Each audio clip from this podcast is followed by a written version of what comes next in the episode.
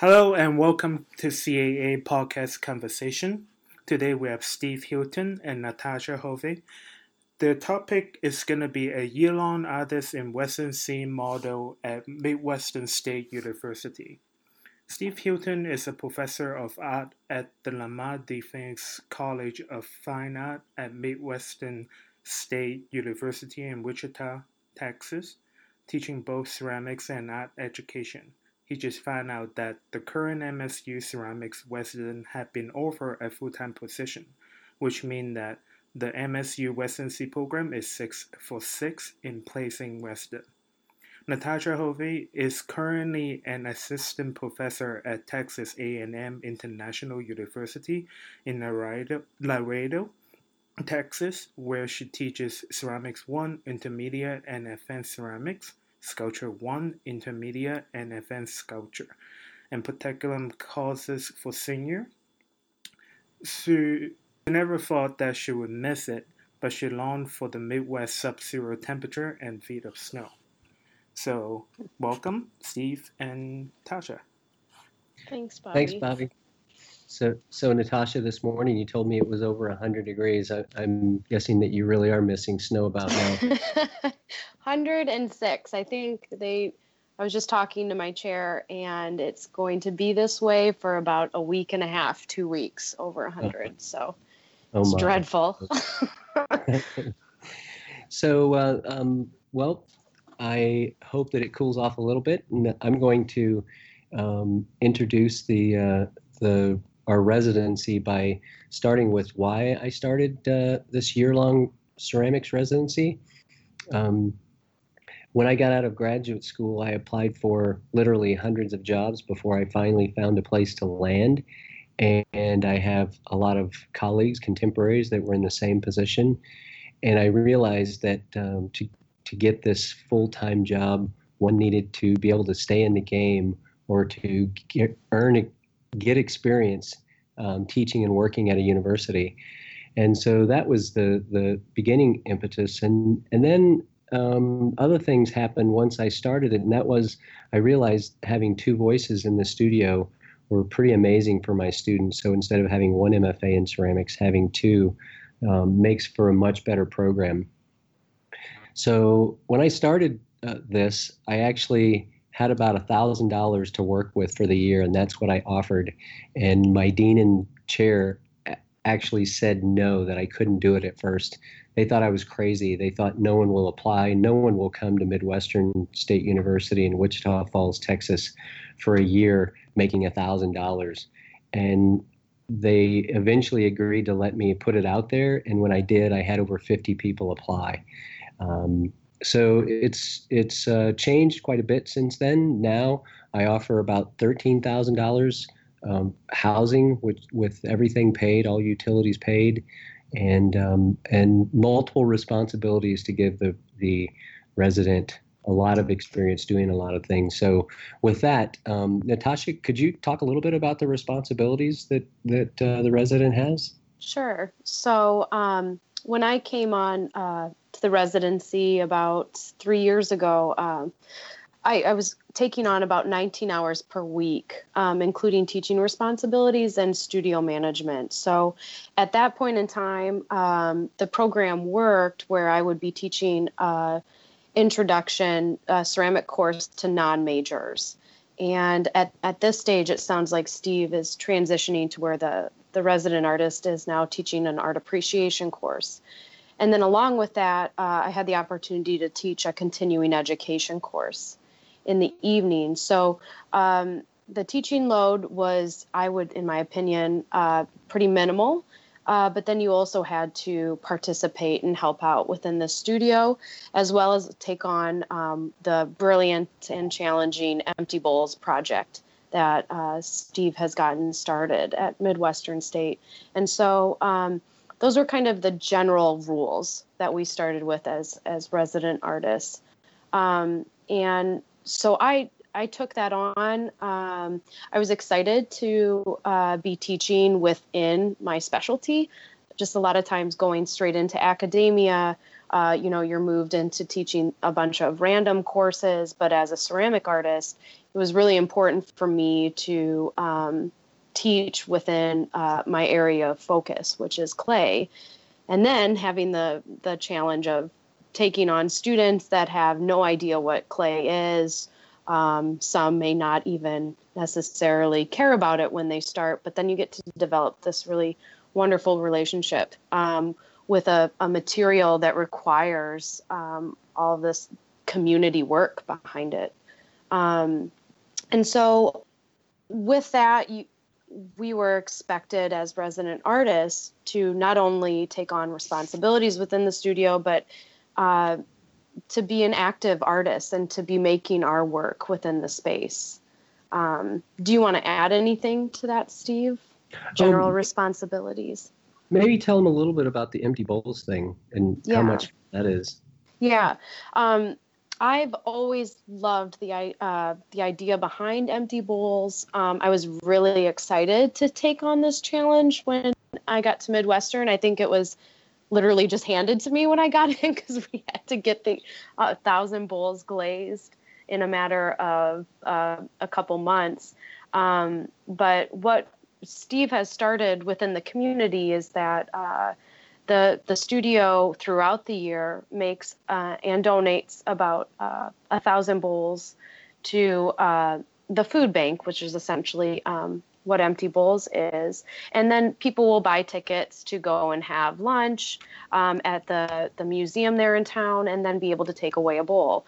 But as the resident artist, we're um, in charge of facilitating uh, and setting up times for the the community and students to come in and make these thousand bowls um, and to glaze them and to then transport them. And so it's a it's a huge undertaking um, but i admired it so much and uh, what steve was trying to do with this and i think that year we even raised oh, um, close to $80000 uh, with the empty bowls.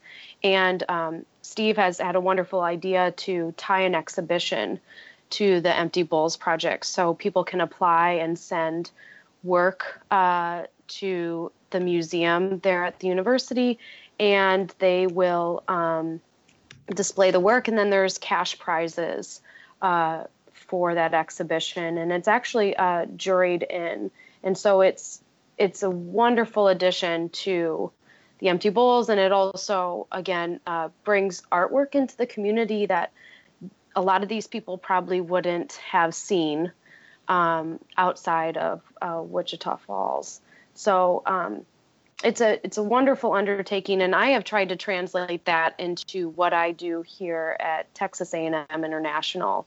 We're starting to develop a, a partnership with them because I feel like it's it's deeply important to me to um, have the community be active uh, within the studio, but also us to be uh, active within the community outside of the university setting.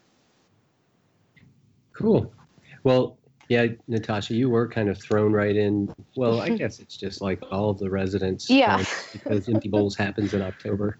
Um, usually the resident lands in, in August. They're just getting their feet wet and within a week or two we have a, a throwing event which we throw half the bowls 500 bowls and um, yeah so, and just just to finish up on that thought the the community the um, the ceramics community has grown to the point where um, we we've raised I think it's 1.5 million dollars in in the time that we've been doing it um, and uh, and it's it's a pretty amazing uh, endeavor so mm-hmm. um, so moving on then, Natasha, what what were some of the advantages of our residency as you see it? Sure. So um, I've been at other residencies um, around the country. I kind of did the the residency tour after grad school, and what was really nice about Steve's uh, residency is that the major plus was that uh, we had housing and living taken care of. So. Um, uh, philanthropist in town uh, has a garage apartment that he has um, essentially just kind of donated or um, allowed Steve to use for the resident artists who are going to be um, at Midwestern to live at, and they are so kind and take care and uh, take care of utilities for us. And um, Steve helps with the upkeep of it, but uh, that was a major part, uh, major burden lifted. Um, as other residencies in the past that I had been a part of, you you know you'd have to work two or three part time jobs to get rent paid, or you know adjunct teach for close to little to nothing, um, just to pay rent and your bills. And so, a major plus of this is to have your housing and living taken care of. Other things that are uh, perks and certainly advantages to this residency is that uh, the the studio takes care of most uh, of your materials or supplies. And so I was able to explore and make different things that if I were in my own studio setting with a very limited budget, probably wouldn't have happened. So um, I tend to work very large with my work. I was able to do that within the facility.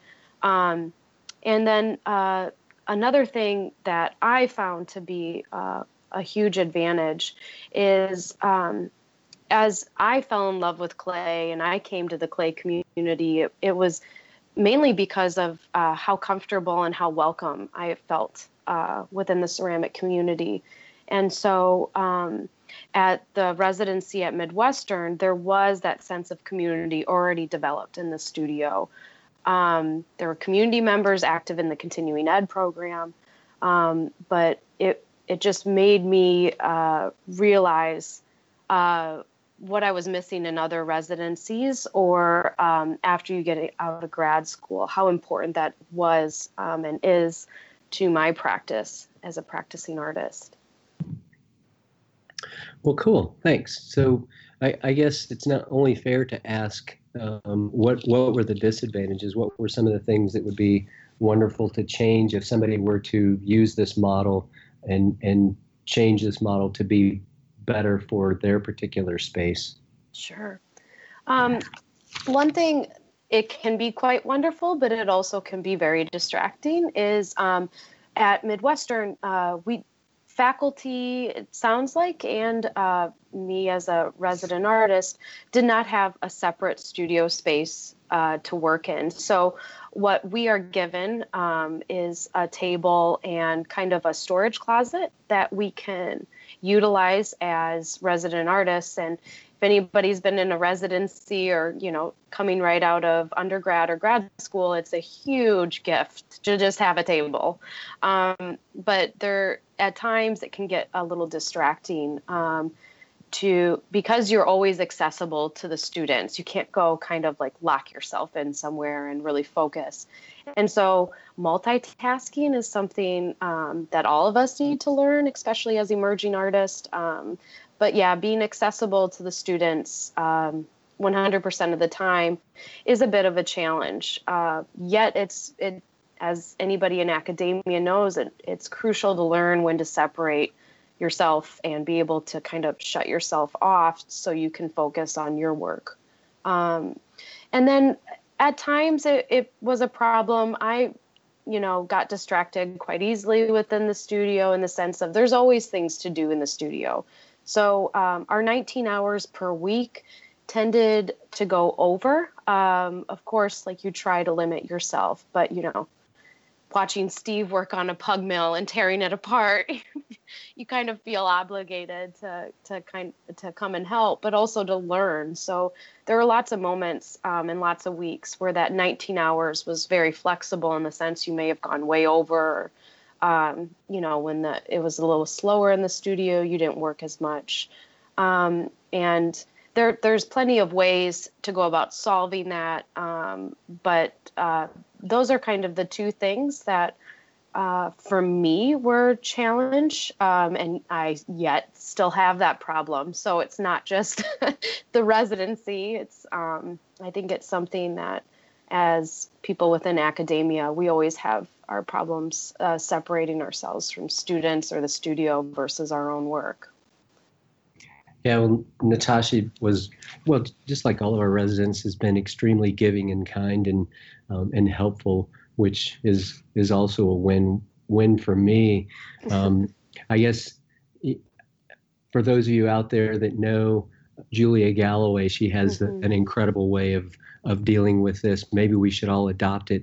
If I'm wearing this baseball hat, this one in particular means uh, you can't see me. I'm invisible, and I've often thought that that would be the the way to do it um, instead of putting headphones on and pretending that you can't hear them. So, right. Uh, anyway, um, so let's see what's next. And then um, I guess I'll ask you because I think it, it's pretty phenomenal that um, all of your residents have um, kind of landed a job uh, leaving the residency. As we all know, and as you mentioned at the, the start of it, we apply to anything and everything every year to try to, um, you know, expand our opportunities or, right, just to get a job that lands you with some health insurance and dental insurance. So, um, where are all your previous residents in their careers today? Well, it's, I, I guess, naming them, um, Kyunghwa Oh, she is out at University of let's see, at Mesa University in Colorado. Um, Tiber Newcomer is at a community college out in Seattle. Um, Andrew Gilliott is at Bowling Green. Um, I had two residents before we started this the continuing ed piece that were um, they they had undergrad degrees. They didn't have MFAs. They're both mm. teaching at a high school and a primary school. Um, and then then Natasha is down where you are at um, remind me. Uh, Texas A&M International A&M. University. International University, yeah. And um, and my latest resident, I just found out a few weeks ago, just um, is has been uh, um, given or has earned a full time uh, job up at the Cleveland Art Institute. And so, yeah, we're um, six for six, which is we're pretty proud of. It's uh, it's it's been a pretty amazing journey coming from from being told that I couldn't do this to to being able to to give back um, because mm-hmm. somebody gave me a chance at one point in time, and and so I, I guess uh, the the last thing that I would like to leave the audience with is if you have room in your studio, just even a little bit of room and a little bit of money, it's such a win-win for the students, for you as a, as a faculty member, uh, the community. It gives the the arts and ceramic area a way to educate the community um, in a way that's not possible in, in many other ways. Um, it's just been a great thing. Um, you know, I I have one. There's one more part that um, that I might add. We have a local art center here um, that that is also asked to partner with us to allow our resident to teach in the in the um, in the art center, but in a way that's very different. It's the only place in the country that's doing this right now. They are teaching over a thousand students every other week, um, and these are K through 12 students in a virtual um, classroom, which is pretty amazing um, in itself that we're able to reach that many kids and change that many lives. So mm-hmm. it's just been a win-win for all of us. And um, and Natasha, um, you've been part of it, and and it was great having you here. Yeah, I I enjoyed it so much. Um, I felt very welcomed in there. Um, still very close to a lot of people uh, within the continuing ed program at that university. And I think what's really exciting, and I think this this residency model, like Steve said, can can be translated in um, almost any department as long as you have a little bit of funding to help the person survive. I think that having housing um, is tremendously uh, beneficial to the resident artists that uh, would be coming into the area. But I think it gives the studio um, uh, different opportunities each year, every other year, if the uh, resident chooses to extend it um, to a second year. But um, different people, different techniques, different ways of working come into the studio, and um, there's a sense of stability, right? Because Steve uh, is full time and, and gets to stay there, but there's um, you know turnover every two years and a new face for these people to take advice and and to learn from so i I think it's tremendous. Um, would love to continue replicating this at some point in time when our studio catches up. But yeah, it was. I'm very honored to be part of the six. well, thanks, Bobby. Do you have any? Do you have any questions that we might add or talk about? Yeah, I was wondering, um, Steve, what is your um, say long-term plan with the the residency program? I mean, are you seeing the program is going to grow to say having two resident or? That's a great question.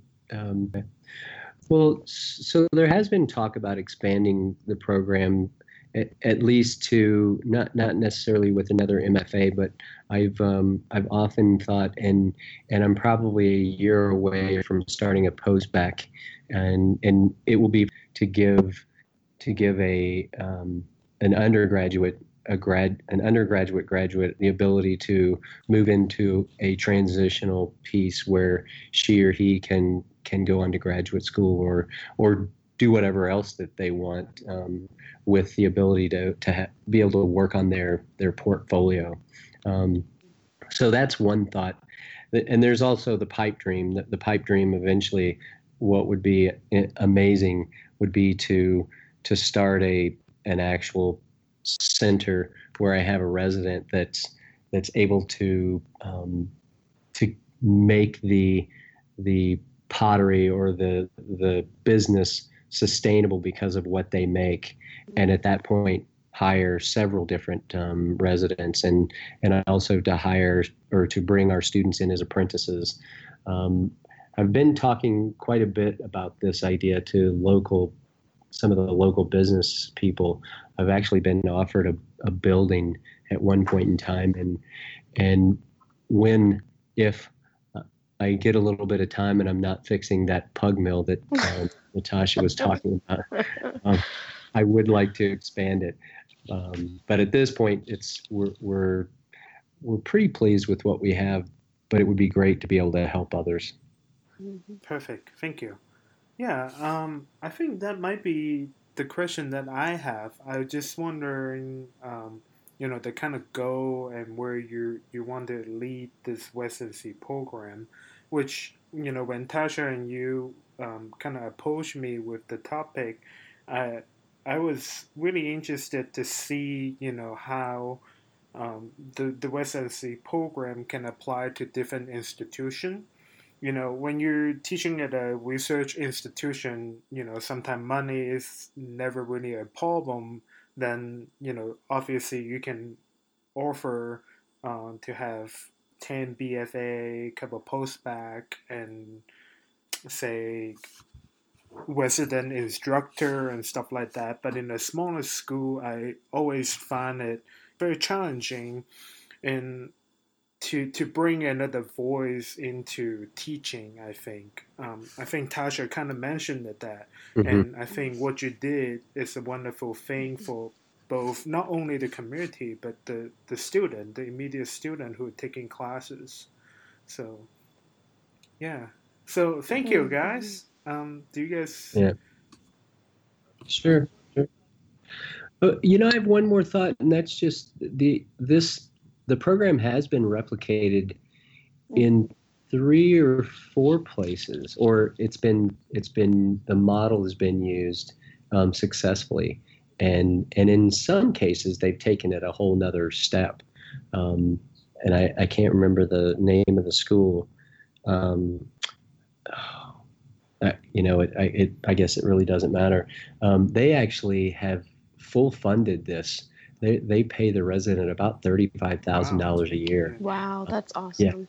Yeah, yeah. So, um, yeah, it, it's um, it's doable if you have a twenty, uh, a fifteen foot by ten foot um, closet, which is what we have, and a table and a little bit of money, and and willingness to uh, to make it work. Um. It's totally doable. So thank you for giving us the opportunity to chat. Yeah, Bobby. of course. Yeah, thank yeah. you, Bobby. Um, glad to have you guys. So, all right, thank you. All right. Yeah, hey, thanks, take Bobby. care.